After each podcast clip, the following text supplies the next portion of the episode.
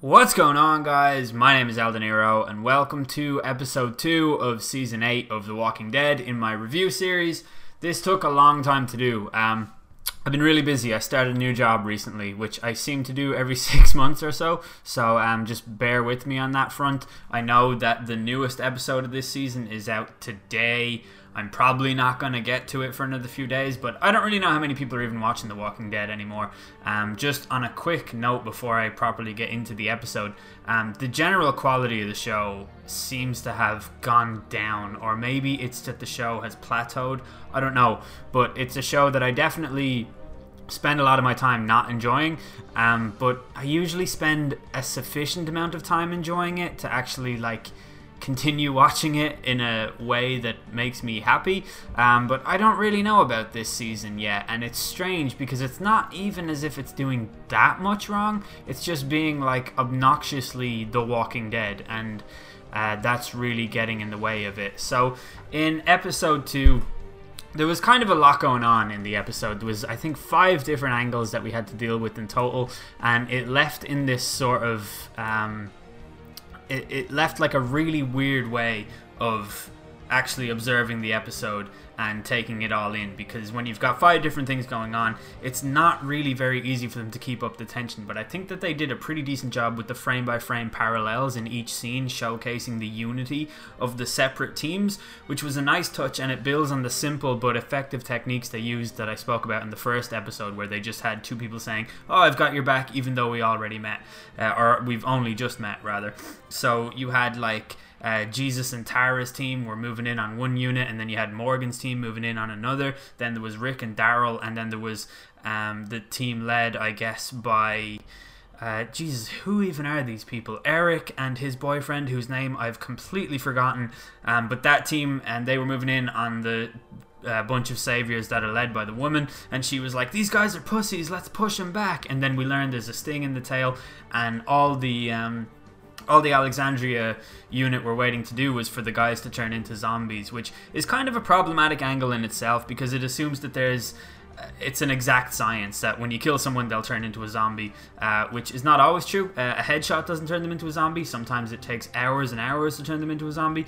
Um, other times it, it, also just assumes that they're not going to shoot any of these people in the head. Um, it's a ballsy strategy on their part and like it could just have easily gone the other way uh, which makes me a little bit puzzled as to how it was supposed to be perceived as such an effective strategy. And also, when that woman realized that that's what they were doing, she just let herself get eaten. Eh, what are you going to do?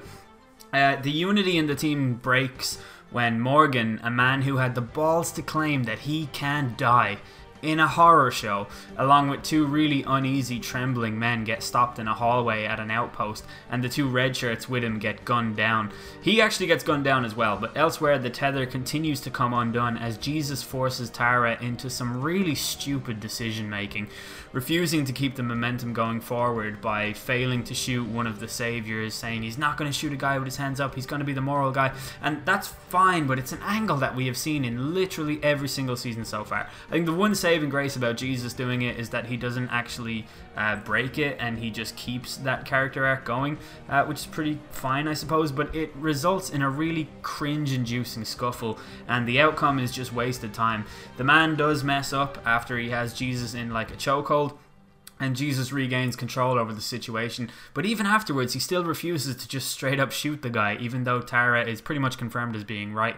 And instead, he chooses to tie him up. And this is the same as like Rick in episode one refusing to kill Negan, who surprisingly we haven't actually heard from in this episode, but I think that that's for the best because everyone talks about how good Negan is. To be honest, he is just like I think really really boring at the moment. He's like just overly cocky as a bad guy. If you look at the last episode of last season where he stuck his middle finger out the truck as it was driving away, and in this season the way he just saunters out onto the balcony, uh, he just knows he's not going to die, and it's just ridiculous to kind of. But anyway, Morgan rises from the dead later on.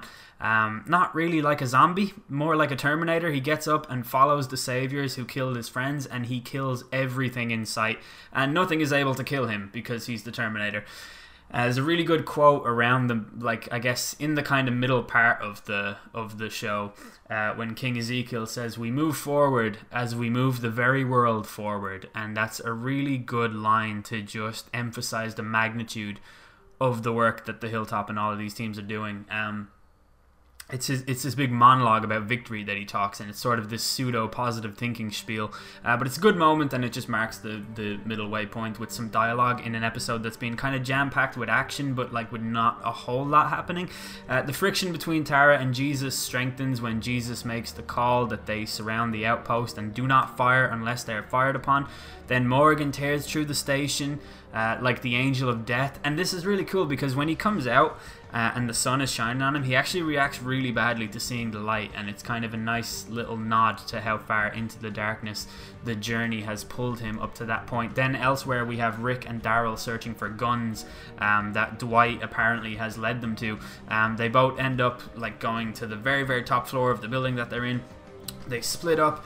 Uh, they go their separate ways. Rick goes into one room. He gets cornered by one of the saviors. He ends up impaling him on like a coat hanger. And I have to say, Rick is a man who seems to be able to just turn any single person into uh, a person with the strength, the body strength of a walker. There's a scene in like season five or something like that where he rips the throat out of a man with his mouth. And then in this episode, the way he impales a guy on a coat hanger, you're to need a lot of strength to impale a guy on a coat hanger from a very small distance between him and the coat hanger. Either way, it's a cool scene.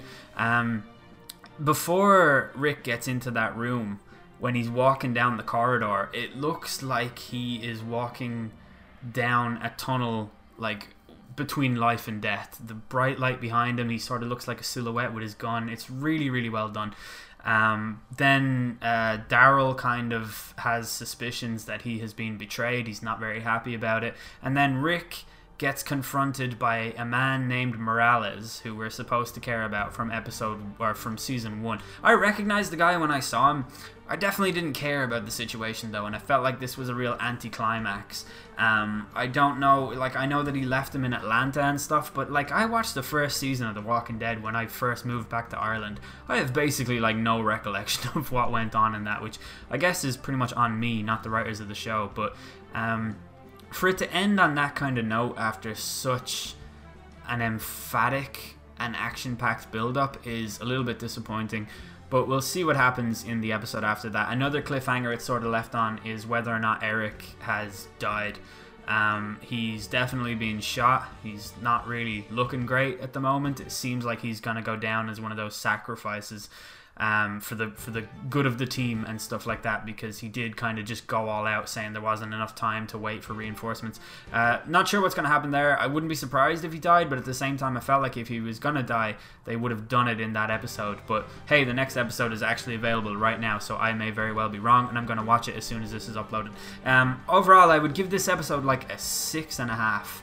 Um, it kind of built nicely on the momentum that the good guys built up in the first episode and I really liked that. Like I thought the first episode was good in spite of the things that were just very annoying that everyone found annoying. Um, this episode continued it nicely but didn't really go far enough to leave a satisfactory taste in everyone's mouth, I think. Um, and for that reason, it's only getting a six and a half, which is still pretty good, I guess. But anyway, uh, if you guys enjoyed this review, if you agree with me, please let me know in the comment section. And if not, let, me know anyway. Um, I'd be interested to see what everyone thinks. I've been Eldeniro. Thanks for listening.